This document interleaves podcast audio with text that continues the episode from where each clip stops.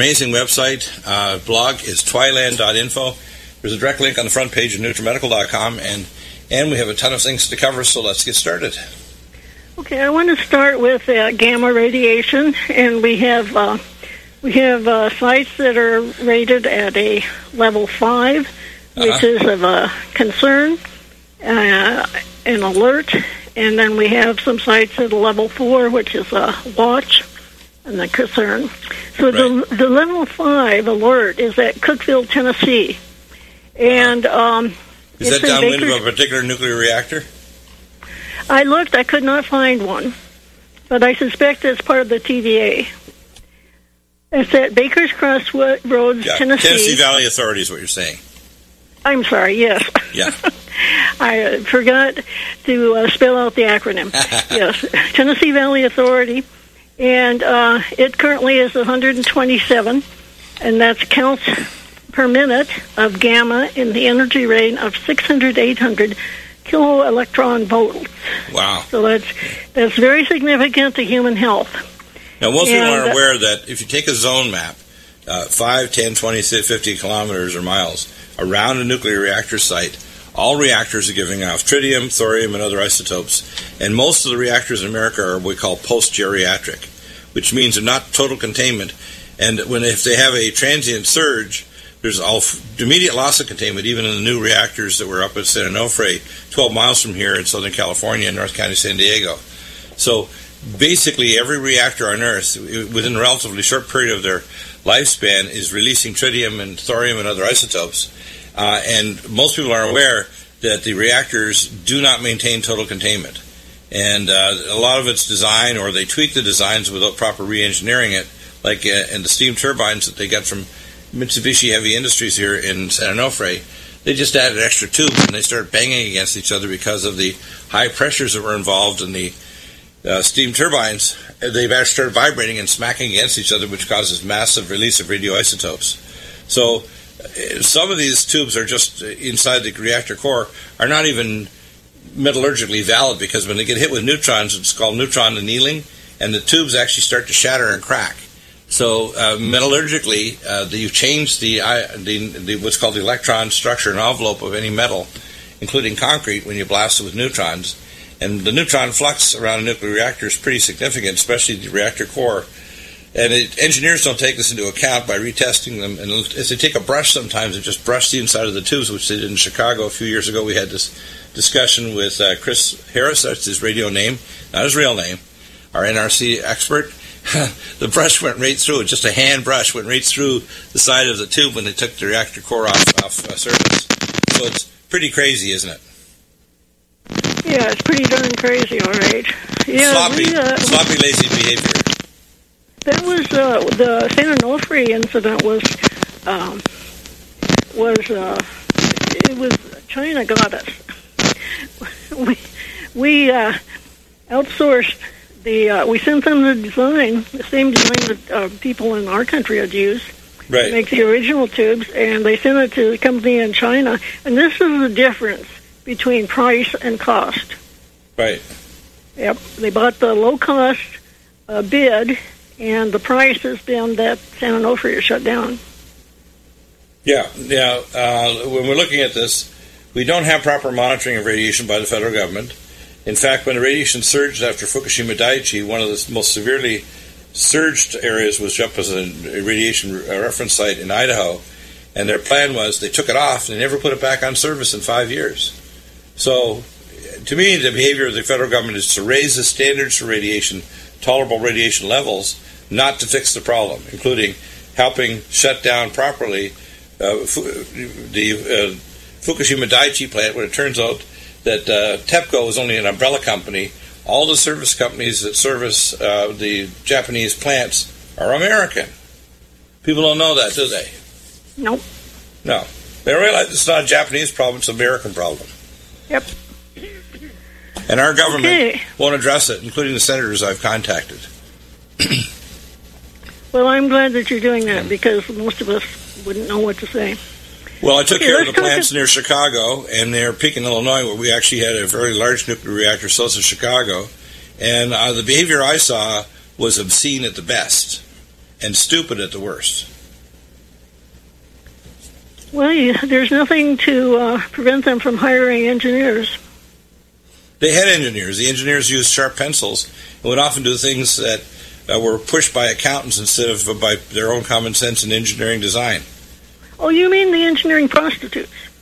Yeah, yeah. Well, just like the uh, prostitutes for the press, we have engineering prostitute uh, prostitutes as well. That uh, to keep their jobs, they won't uh, mess around. Like we had a a gasohol plant called Pekin Energy, and it's the second largest gasohol plant converting corn to alcohol. And they nearly had a uh, an explosion that would have been, in terms of total power, bigger than Nagasaki or Hiroshima, and you would have been able to see it from space as far away as the moon. Uh, the explosion had happened, and they had a meltdown of their central core and almost had a giant explosion, which would have the shockwave would have killed a lot of people within 15 to 20 miles. And I would presided over this after the fired everybody, and I came in as a director of Pekin Occupational Medicine in 1997. It was unbelievable, and when they found out exactly what I knew, I eventually got fired too. Yeah, you can't have anybody that knows too much. You ask questions, and we went to court for two weeks in uh, uh, in the capital of at, at their courthouse, and I gave evidence that the legal firm that was working for the government that supported what the government's concerns were, and even extended it. The my my so-called employer got extremely upset, and I got fired on the spot Yeah, for giving the right have- evidence.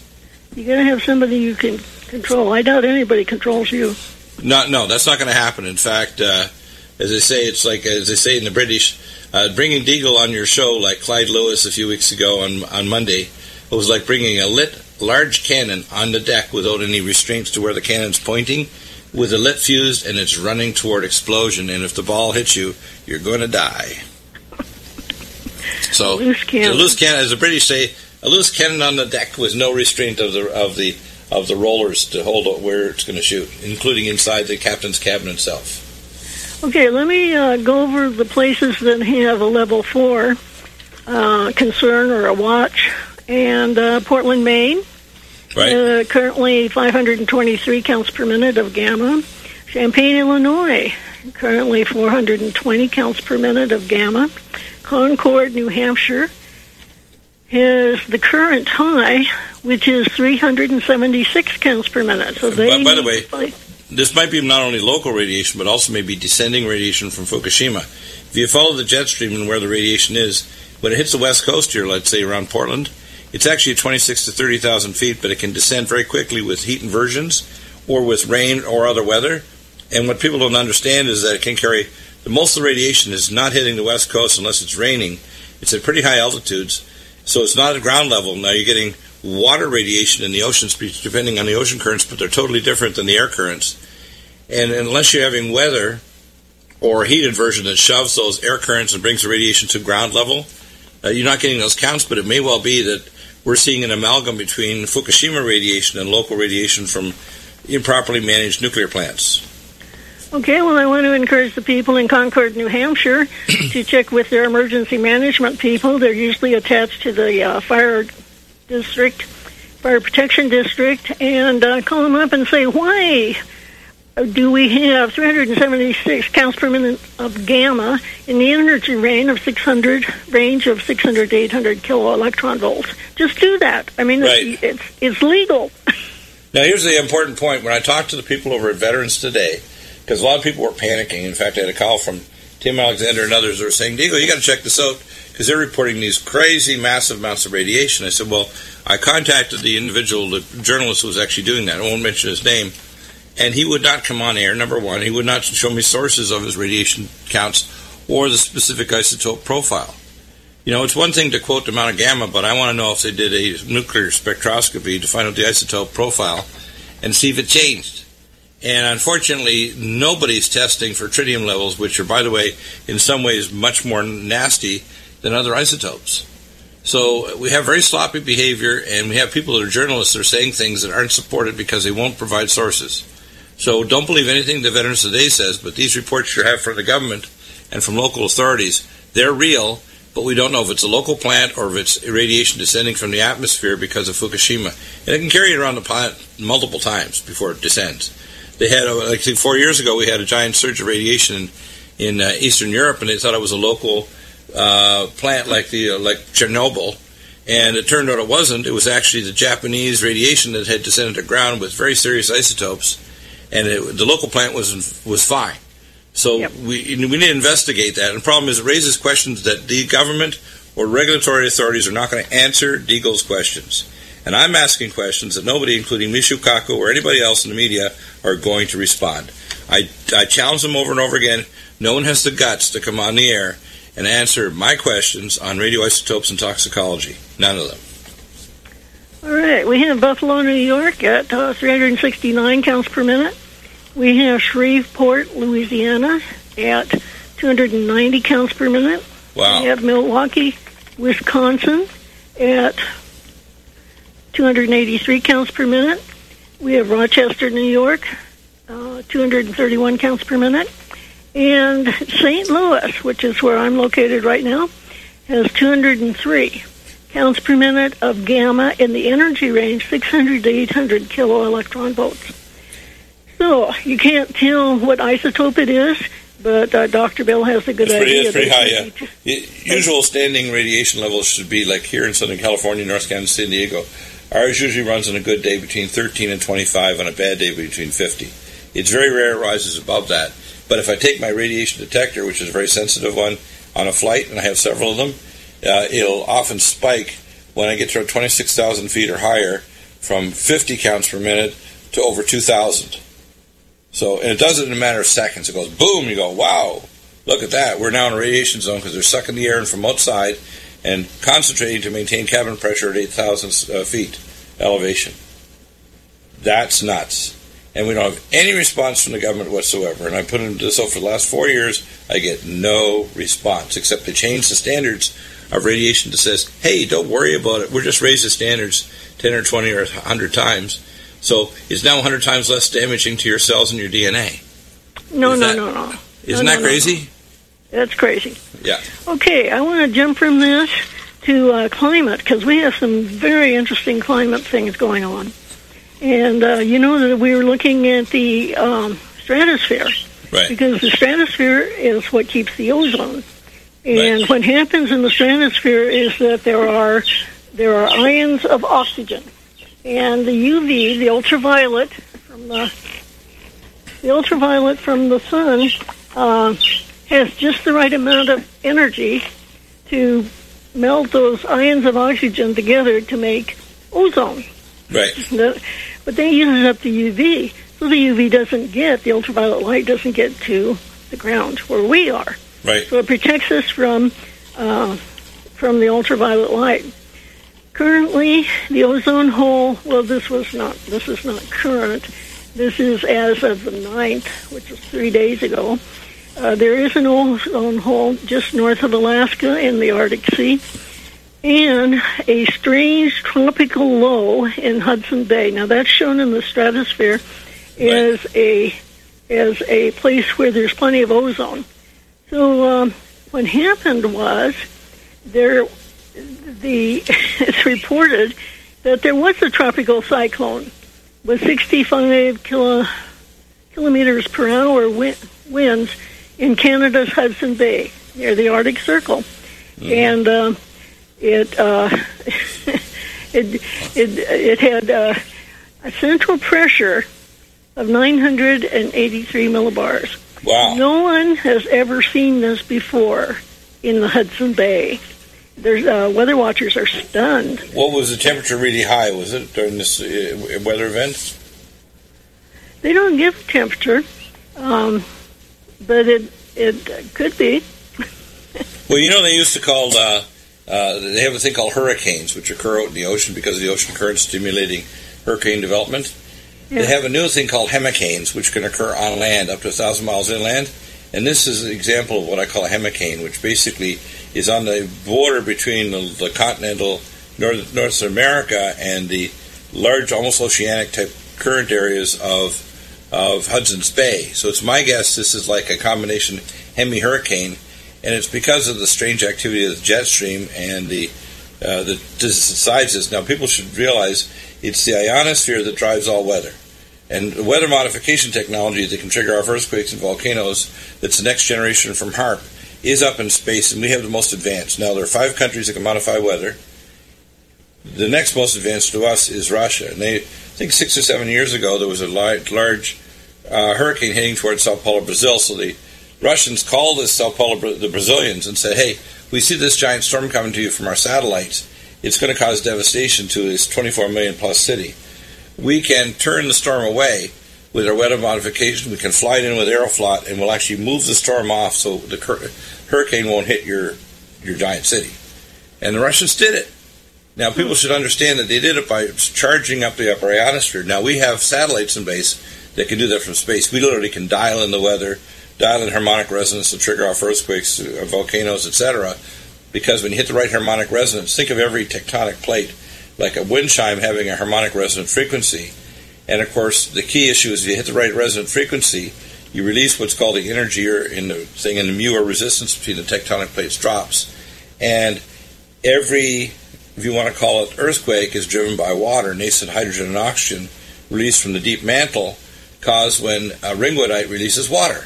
So every place like here in California, we have the fault lines like the uh, San Jacinto fault, which is 75 miles from where I live, heading north toward the San Andreas fault line that heads off towards San Francisco Bay.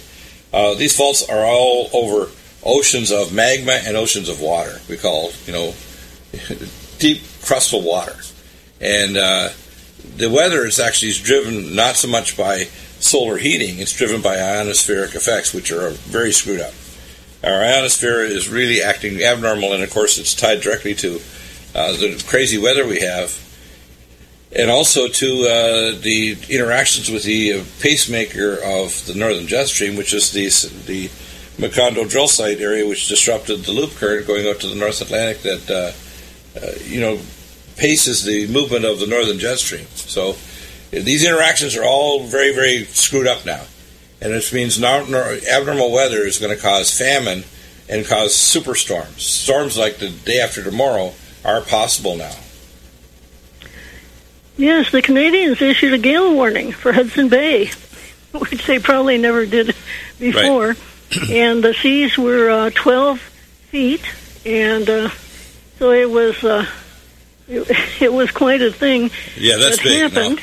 Hudson's Bay is big. I mean, people don't realize just how big parts of Canada are.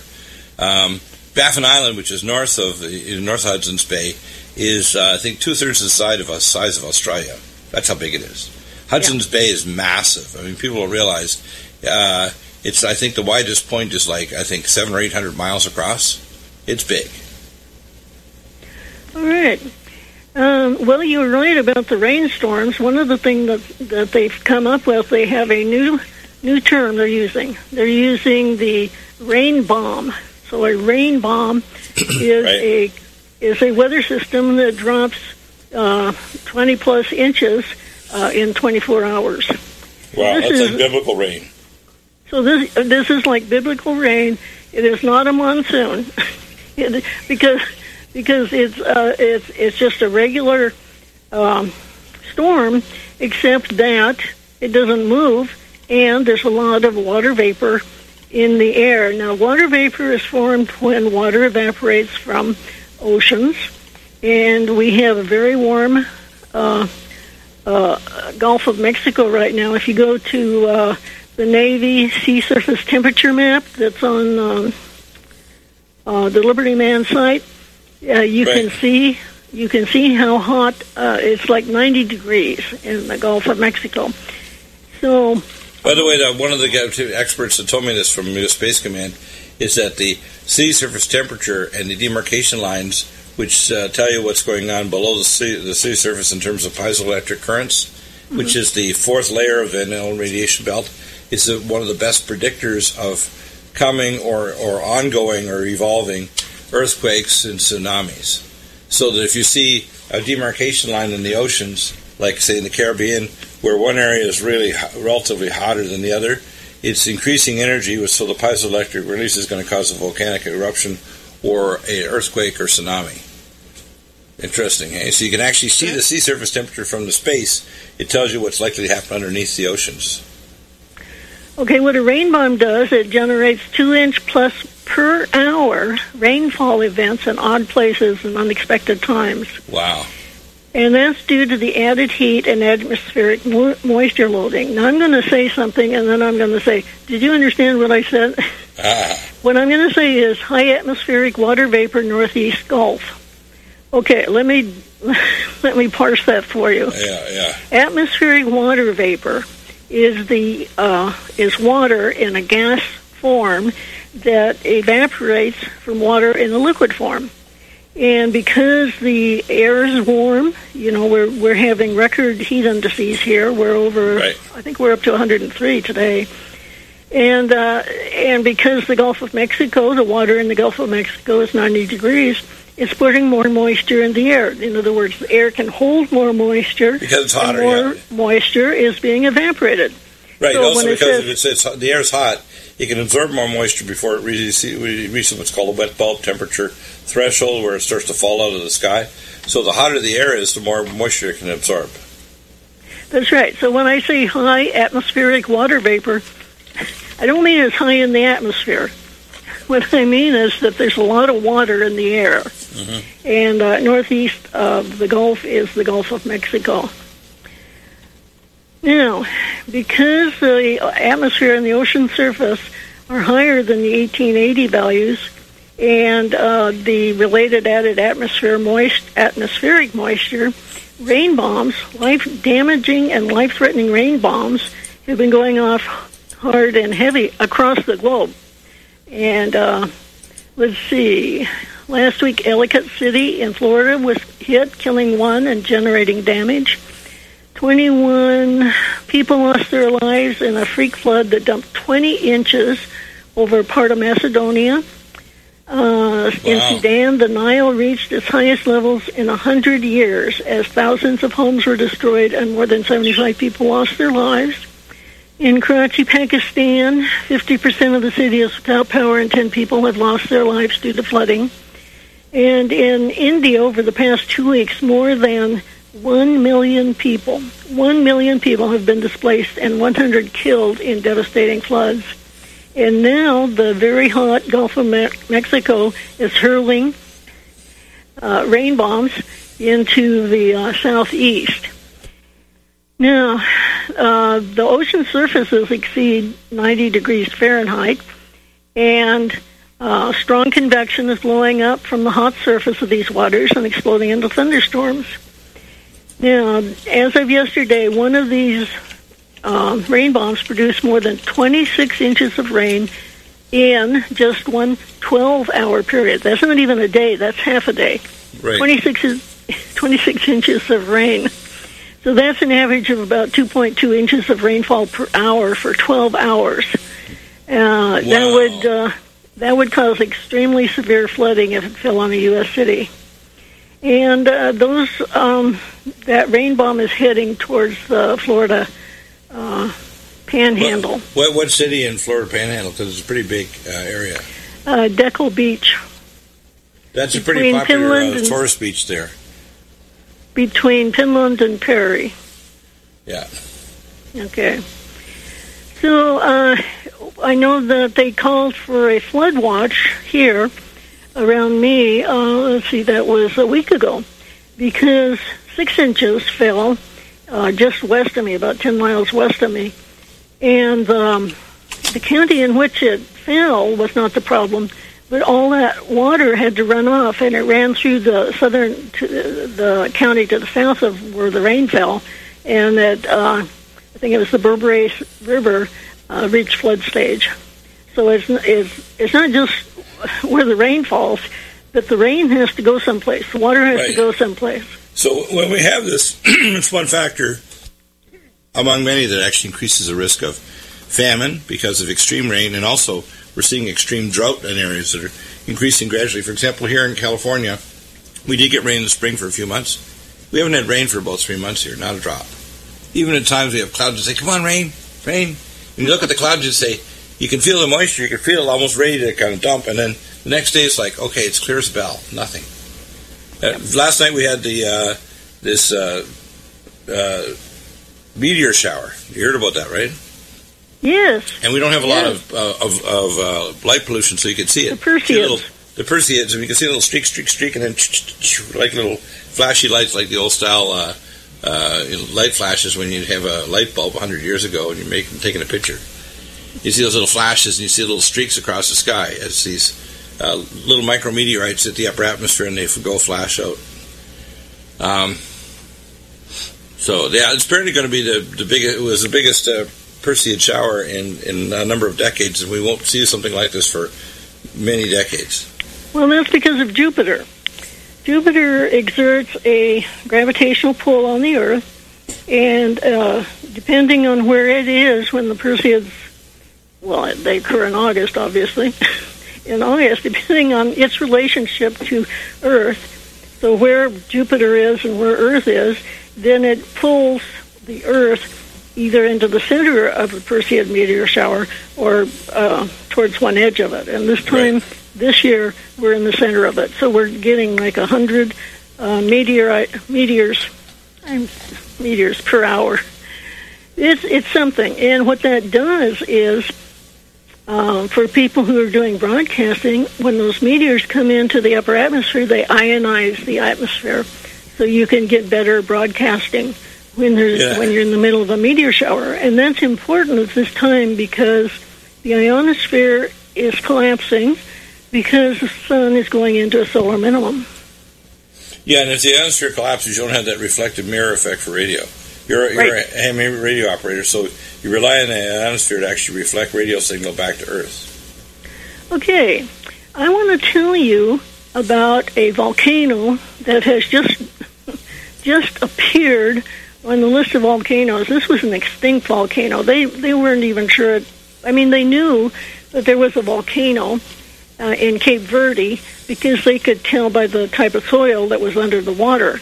You know, they they do tests and things, and they look. Volca- volcanists do a lot of stuff trying to find out, you know, why uh, why you've got ba- ba- basalt, basalt, someplace, and when you have uh, uh, sandstone.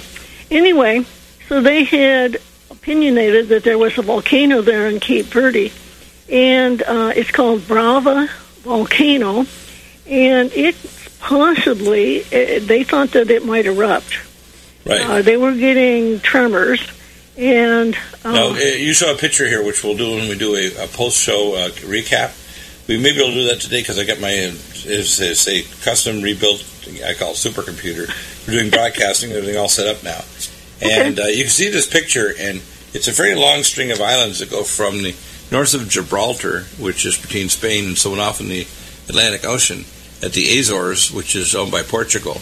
And it goes quite a ways down. Uh, Cape Verde is like way down uh, across the, you know the Africa, West African coast, and um, that this is an entire volcanic chain, literally off the coast of Africa.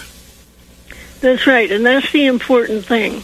Now you know this is uh, we're talking about the Atlantic Ocean. Right. So now this is the difference between the west coast of the United States and the and the east coast. On the west coast, the plate boundary, the tectonic plate boundary, comes up through California and uh, and goes out uh, through San Francisco Bay and then goes north uh, up along the coast.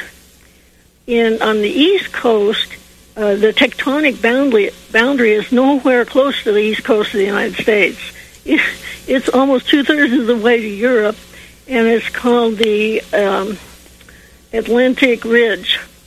And what that is is a spreading ridge. That is, there's magma that's being pumped up along those um, around that. Uh, well, there's undersea um, volcanoes along the ridge, and magma comes up, and because of that pressure, it's pushing the United the uh, North American tectonic plate away from the Eurasian tectonic plate and the African tectonic plate.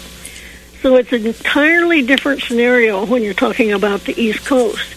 Right. Now, what happened was, and why this is important, um, is because uh, one, they weren't uh, they, they weren't sure that there was a um, volcano there, and now they they are. and they've put out uh, detectors for carbon dioxide emissions because, as you remember, that's how they found that uh, volcano, that earthquake in Italy.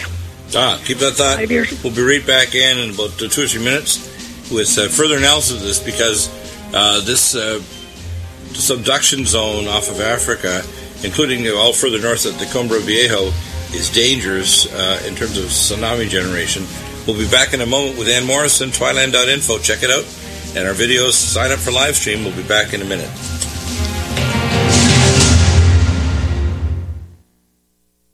You, your husband, your wife, your children, we all need food. And with dozens of food storage companies buying up airtime all over radio, it's hard for you to know which company you can actually trust. Hey folks, John Stadtmiller here. We at RBN understand, which is why I personally searched out a storable food company and one with similar core values to us here at RBN and of course you, the listener. Well, I found such a company. I'd like to introduce you to Numanna Food Storage. Numanna Food Storage, highly nutritious, GMO free, contains no aspartame, no high fructose corn syrup, has no chemical preservatives or soy, and Numanna Food Storage has a 25 year shelf life. To back up my claims, we've made Numanna Food Storage the exclusive food sponsor of RBN. Call 888 597 0775. 888 597 0775. Order online at numannarepublic.com. That's N U M A N N A Republic.com. Food storage you'll love to eat.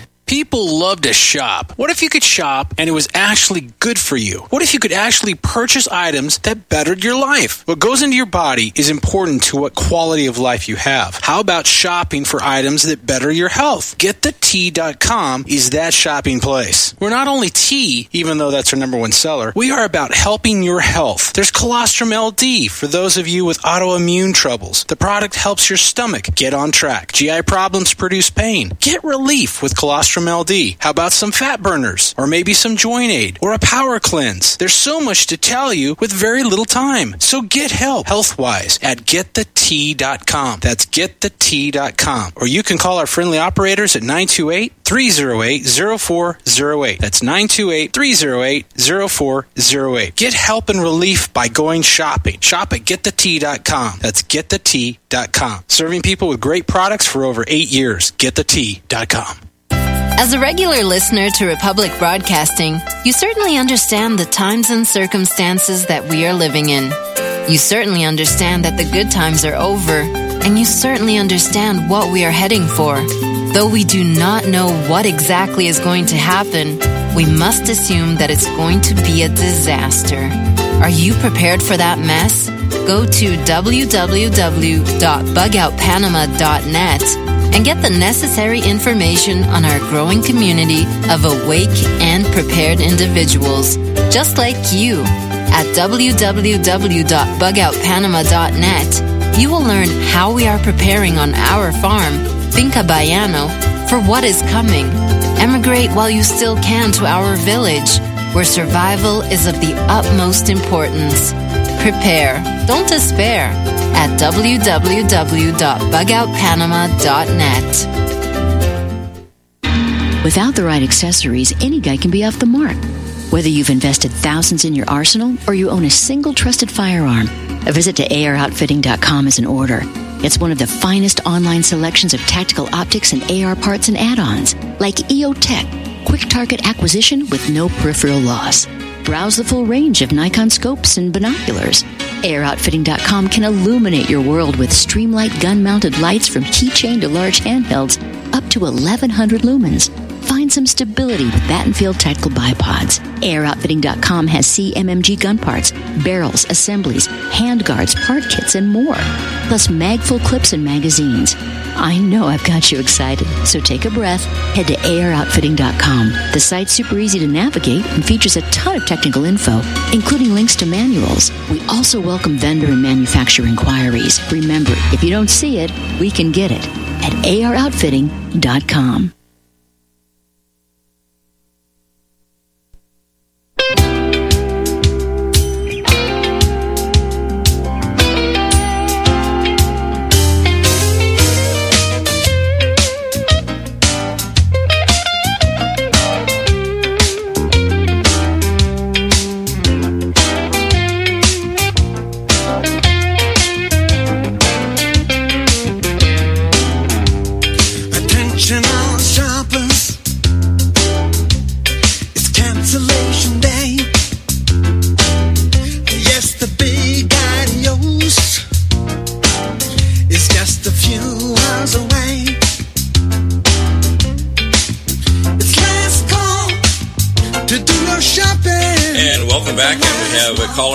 Southern California, wants to talk about Pekin Energy Project. Go ahead, John. What's your question or statement? Well, good morning, uh, uh, Dr. Uh, Deagle, and uh, yeah, thanks for taking my call. Look, um, you really caught my attention. Uh, my ears perked up when you were talking about that uh, that project, uh, that plant. Uh, that's in Pekin, Illinois, Right. and uh, I was working for a company, a little company called Brown and Root, in the uh, late 1970s, 78, 79, 80, 81, that era. And I worked on that plant. I'm an electrical engineer, so I don't know anything about the chemical design. Yeah, it was but, basically uh, designed for basically a giant distillation plant for taking corn, which is a mining, uh, you know, genetically engineered corn that was created specifically to create gasohol. And uh, That's correct. That's exactly. That's about as much as. I knew about it. Yeah, second largest plant. The problem is they had a resi- design problem, and they almost had a giant explosion in there, and had some major, major problems. And of course, there was a the state government in uh, Chicago was involved, and Springfield, Illinois, they had a major suit because there were some injured workers as well.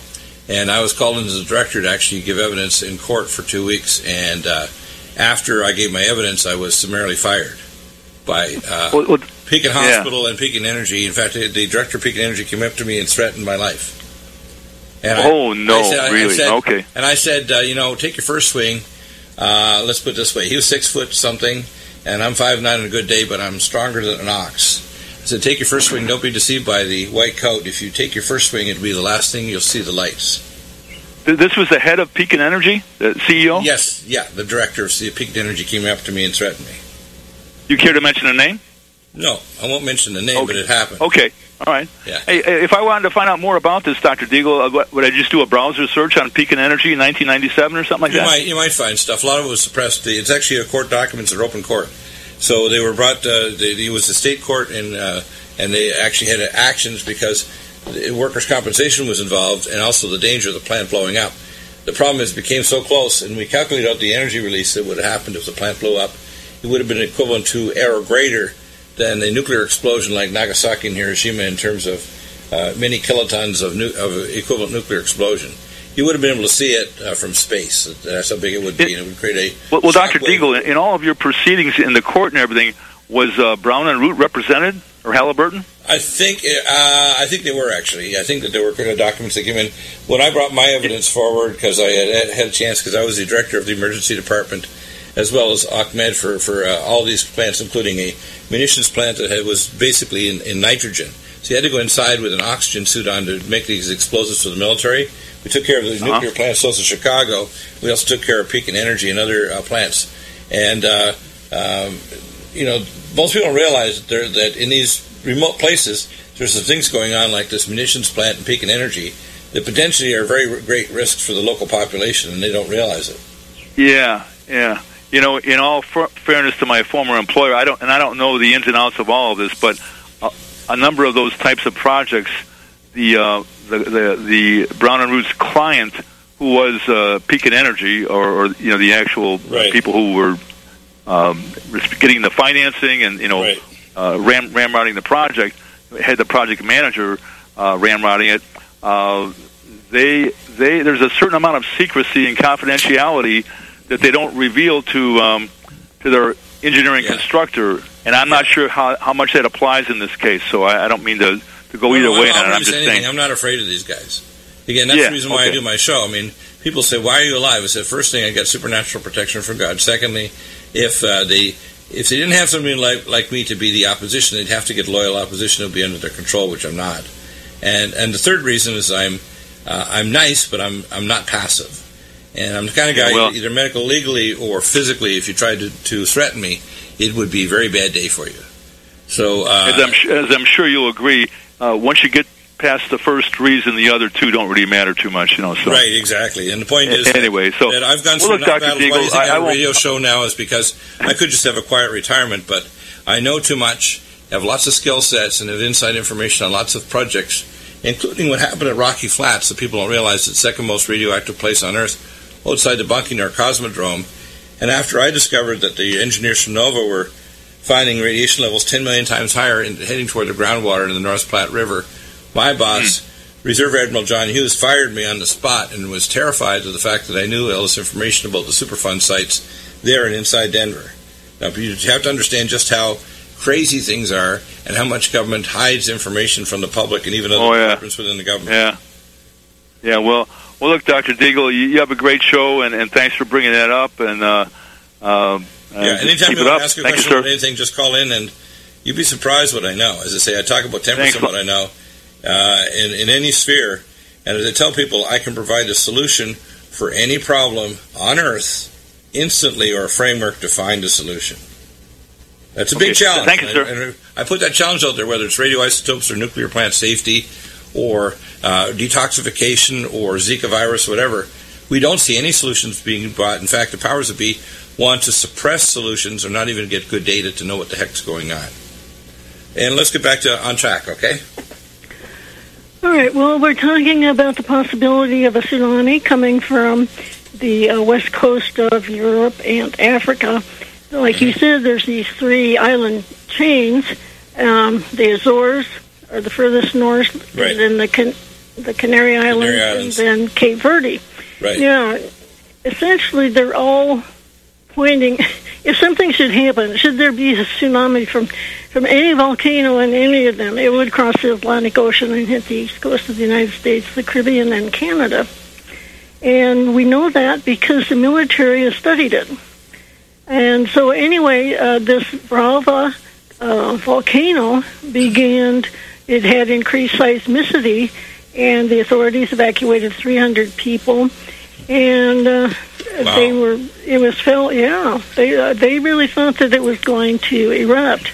Uh, do you And know they what- what- began- you- do you know what kinds of methods they're using to determine if their volcanology, if there's going to be an eruption? What, what technology are they using to give them early alerts?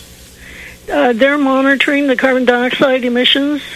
You know, that's what they do up at Yellowstone. Is they uh, they go out and they look uh, the, from uh, they use a helicopter, and they just look at the uh, forest around Yellowstone, and um, uh, if the trees are dying, uh, they put on their oxygen mask and they go down and they measure the amount of carbon dioxide that's being emitted by the uh, magma. What, what do you think are the best uh, monitoring technologies we have right now used by the UC, University of California as, and Los Angeles and others looking at geotectonics? What's the best technology that we have that's not tier one science but publicly open?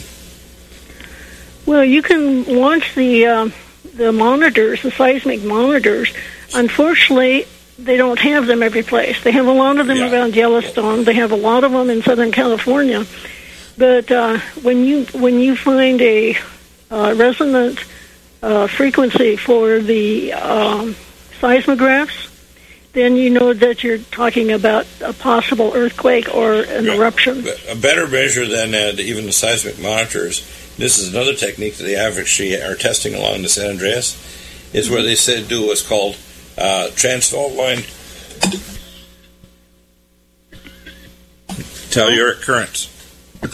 Oh yeah, And the telluric currents, you get what's called resonant frequencies, and all of a sudden you start seeing spiking, which happens every so often, and spikes to higher, higher microvoltages on specific harmonic resonant frequencies on the fault zone. If the fault zone has resonant frequencies in the same frequency and starts spiking at higher and higher energy levels, it means is there is going to be a, an increase in telluric energy to the point where the re- resistance in the rock face drops the mu towards zero, and then there's a massive release of energy. So uh, what they should do is on all these islands right across the fault zone, because they've been monitoring one in Cumbre Viejo since the 80s, uh, rather than just monitoring CO2, which is an indirect measure, is they monitored uh, the telluric currents because the resonant frequency comes from the fourth layer of the Van Allen radiation belt and the lithospheric layer. And when the resonant frequencies reach a certain threshold, the mu drops and the, and the energy is released. So this would be like that movie about San Andreas where they had the rock in, and they were looking at they had uh, yeah. they had they were looking at these different markers. It's you can have silent uh, zones where there's no fault zone activity, but the telluric currents are increasing, and that's where it's going to blow. So even in silent areas that may be out in Arizona or elsewhere, you, if you had telluric current monitors in areas where there was presumed there may be fault zones, you could actually determine that there's about to be a release of energy. Yeah, I recommend uh, San Andreas to everybody who lives in California because I think it was uh, very realistic.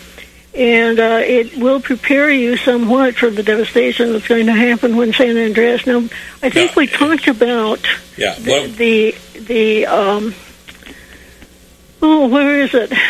North of um, north of Los Angeles, and I forget exactly where it is, but close to where it go where the San Andreas Fault.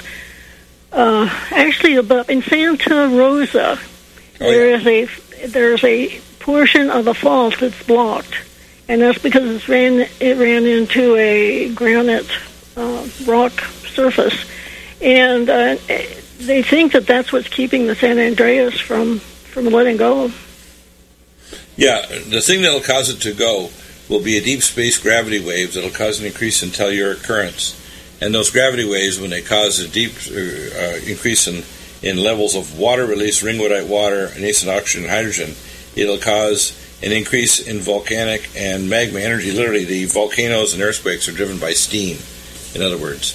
Uh, and it's steam that actually drives these uh, pyroclastic explosions. Two people don't understand. That's why uh, when they tapped into uh, Mount Hood, uh, north of Portland, they really Yeah. didn't realize that they really shouldn't mess around with it because they could actually trigger off a uh, pyro- pyroclastic explosion that could uh, wipe out a lot of Portland.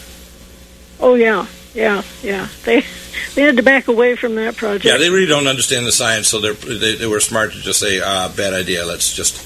But they need to monitor more closely because Portland could be covered with a matter of inches or even more of of uh, volcanic, very very sharp shards of volcanic ash. And if you go outside and you don't have a proper mask on, the volcanic ash will slice your airways to pieces, and you'll drown in your own mucus and blood. Oh yeah, because it's superheated steam. Right, and so in some of these, it's not just superheated. Even when it's not hot, the ash itself will cut your airways, and the ash is so sharp. If you fly a jet through it and you can't see it unless you have these these special types of radar, uh, it'll slice the engine uh, fans and the turbine to pieces, and you can literally have a stall of an engine that won't restart. So when you're flying, Yeah. if you fly through a volcanic, you will call trail that can go hundreds or thousands of miles downwind of a volcanic release, let's say in the, in the, in uh, Iceland, uh, you can chew up your engine and it'll fall out of the sky. Yeah, that's a another good movie to watch. It's called Super Volcano. It was made by uh, Discover Discovery, and uh, that's a good one to watch about Yellowstone. But also just to give an idea of what these what these eruptions can do to airplanes. Right now, they're increasing dramatically because we're heading toward, as it says in Matthew 24, the increased uh, earthquakes and volcanoes in diverse places, and that's the return of Nemesis, Hercolubus, the destroyer, uh, in uh, the outer Oort cloud, 0.73 light years out. It doesn't need to come into the inner solar system like a bunch of fools are saying it has to. Just its presence is increasing the energy distribution to higher ultraviolet light, increased extra ground level X-rays, and uh, other types of radiation that are coming down to Earth that are affecting our weather and geotectonics. So, Well, yeah, it's affecting yeah, it's affecting all the planets in the solar system, right. and uh, partially that's because it is a, a dwarf, and that means that it's got a very high gravitational field. It also has 200 times more uh, what's called an uh, electromagnetic flux field than even Sol or yellow dwarf star. And uh, it affects also planets that are actually technically stars like Jupiter, because Jupiter gives off more X-rays and infrared light than it actually receives from the sun. So technically, Jupiter is a star. That's right, and there are there are science fiction books that are written about it becoming uh, active. Well, it, I, don't might think have it, I don't think it ignite, but the thing is, the energy spectra coming off the sun has been changed, so there's much more X-rays, high energy ultraviolet light. So in the last 24 years, it went from 23% UVB light or higher as part of the spectrum to over 73%. That's why if you go out in the middle of the day now, you can not only get cataracts, but get photoactivated biotoxins, including glyphosate, in your skin from food you ate, and activated drugs you took for depression, or let's say uh, PPAR gamma one inhibitors, such as uh, uh, uh, such as uh, these drugs like uh, azithromax, etc., uh, and other drugs. They get activated by the sun, and they are radio. They're genotoxic, nasty. Back in a moment.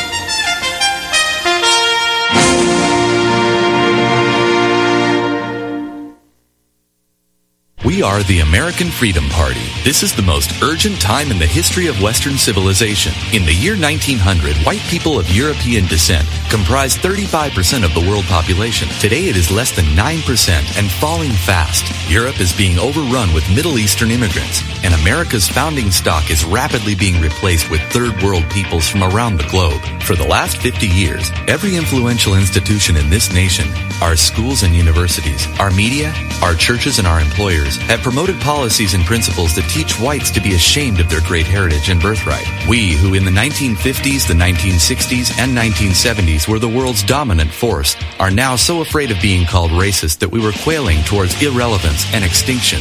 Join the American Freedom Party today. Reach us at theamericanfreedomparty.us or call us at 701 317 5317. Paid for by the American Freedom Party. You, your husband, your wife, your children, we all need food. And with dozens of food storage companies buying up airtime all over radio, it's hard for you to know which company you can actually trust. Hey folks, John Stadtmiller here. We at RBN understand, which is why I personally searched out a storable food company and one with similar core values to us here at RBN and of course you, the listener. Well, I found such a company. I'd like to introduce you to Numanna Food Storage. Numanna Food Storage, highly nutritious, GMO free, contains no aspartame, no high fructose corn syrup, has no chemical preservatives or soy, and Numanna Food Storage has a 25 year shelf life. To back up my claims, we've made Numanna Food Storage the exclusive food sponsor of RBN. Call 888-597-0775. 888-597-0775. Order online at numannarepublic.com. That's N-U-M-A-N-N-A republic.com. Food storage you'll love to eat. Imagine a pill that can improve your focus, your memory, your sleep. A catalyst to improve your brain chemistry. Dr. Bill's Cognition Plus is truly the smarter in an hour pill. A combination of amino acids, trace minerals, and B vitamins, Cognition Plus is made with specialized herbal extracts that will enhance and support brain function.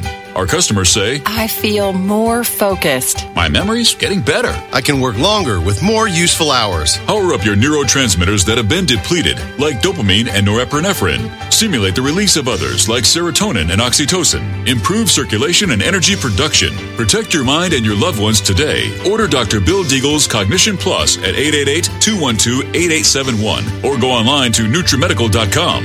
That's 888-212-8871 or NutriMedical.com. Hi, this is Dr. Bill Deagle of the NutriMedical Report, broadcast from 12 to 3, Monday to Friday, Central Standard Time. We cover medical issues, geopolitical, spiritual, and others, and you're welcome to call in.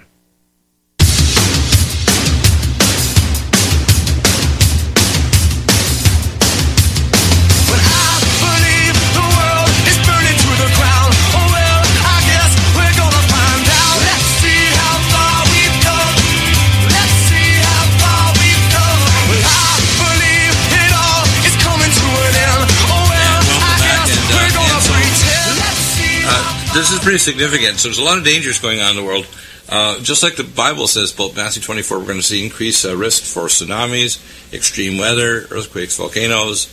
Uh, these these we call rain bombs that occur, and uh, you know people need to start kind of saying. First off, I tell them number one, get out of the big cities. Number two, start thinking about a prepper community with like-minded people. Even if you buy the land as a group, uh, and you don't have to have a lot of money because if you have a group of say 100 families you can buy a piece of land and start making sure you have a gravity fed water uh, source. You can have a power system, whether it's a wind based system or some other system that you can have. Uh, you need to start thinking about this because uh, get out to the outskirts of any city if you have to work in the city. Make sure you're prepared if things start to go crazy. For example, I don't think people are, are aware that if Cumbre Viejo or, or these other three volcanic island areas kind of causes tsunami, it can be pretty devastating, even if it goes five or ten or twenty miles inland. They did uh, research at the Tsunami Research Center up in Northern California, which was set up about half a dozen years ago, and also in Switzerland. And the Cumbre Viejo alone, if the island slides, the amount of mass released could cause a tsunami up to 1,200 feet high, traveling at Mach 1 or 700 miles an hour toward the North American coast, toward North Africa and South America, uh, which would be pretty devastating because the vast majority of population centers are on coastal areas. And in the U.S., in some areas where the altitude is relatively low, like Washington, D.C., that could literally bring water, a wall of water in as far as 200 miles inland. So. Well, that's why people need to have an alert um, phone, a cell phone. They have the cell phones now that capture the emergency messages, the emergency Right. Messages, and you need to listen to those because you might have to run fast. Right. It would take three hours for the tsunami to get to the East Coast, so you might have a little bit of time, but you have to remember everybody else will be leaving too. Well, well, the problem is, you'll see, if that message goes out, the roads are going to get jammed so quickly. A three-hour travel might become a six or ten-hour travel, and if you're still in the strike zone, you may be pretty deadly. So, you, people need to be aware that there's going to we should have precursor events that tells us something's going to happen in the next days or weeks. As I say, our government should be putting on these islands telluric current monitors, which are more accurate than looking at geotectonic activity of a, of a of you know the red earthquake detector because you're not going to see a lot of earthquake activity necessarily before this thing blows. You're going to see telluric current changes before it just rips, and that that's very important. Anyway, speaking of Brava, which might be a volcano that would create a tsunami that would come over and hit the East Coast, Right. it's close to uh, the volcano called Pico do Fogo, and that erupted um, in November 2014 after 19 years of being inactive. And its lava was recorded to have flowed for nearly three weeks. and it caused major damages but no death. And then the authorities evacuated a thousand people around uh, that island. So uh, there's two. So there's not just one. There's two volcanoes there that are becoming very active, and that's why we want to send out this warning that We'll, we'll also, when we do our recap, uh, if we can, after the show today in about an hour or so, probably an hour and a half. So sign up Yeah. to the live stream. We'll also touch on Zika and what's going on and uh, talk about these other issues. Amazing show, and thank you for all the amazing work you do. We'll be back in a moment with Firing Line with host Michelle and your questions to our order line 888-212-8871 or email to us here to try to provide you answers and pathways to wellness. Back in a moment with Michelle. She'll be here in just a second.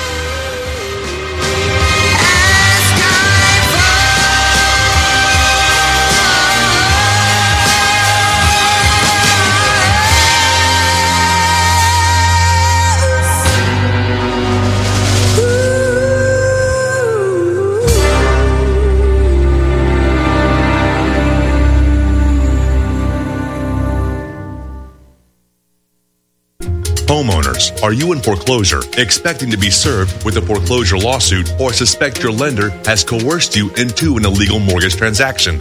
A huge number of mortgages made in the last 10 years have legal issues and are possibly defective. State laws and the U.S. Supreme Court have upheld that defective mortgage documents are grounds for foreclosure defense and for counterclaims in favor of the homeowner. If your mortgage has been sold or assigned since closing the loan, it may be defective and you may be paying the wrong party and the lender may not have standing or the right to foreclose or collect payments under the law. If you would like to know if your mortgage is legal or not, or know if you are paying the right party, we can help. Our initial consultations are free of charge. We are not attorneys. We are legal researchers and work closely with experienced lawyers who know how to help you find the evidence to help you keep your home. Call toll free 1 855 2 KEEP IT. That's 1 855 the number 2 KEEP IT today.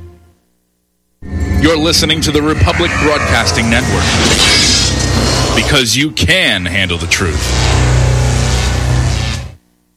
Thank you.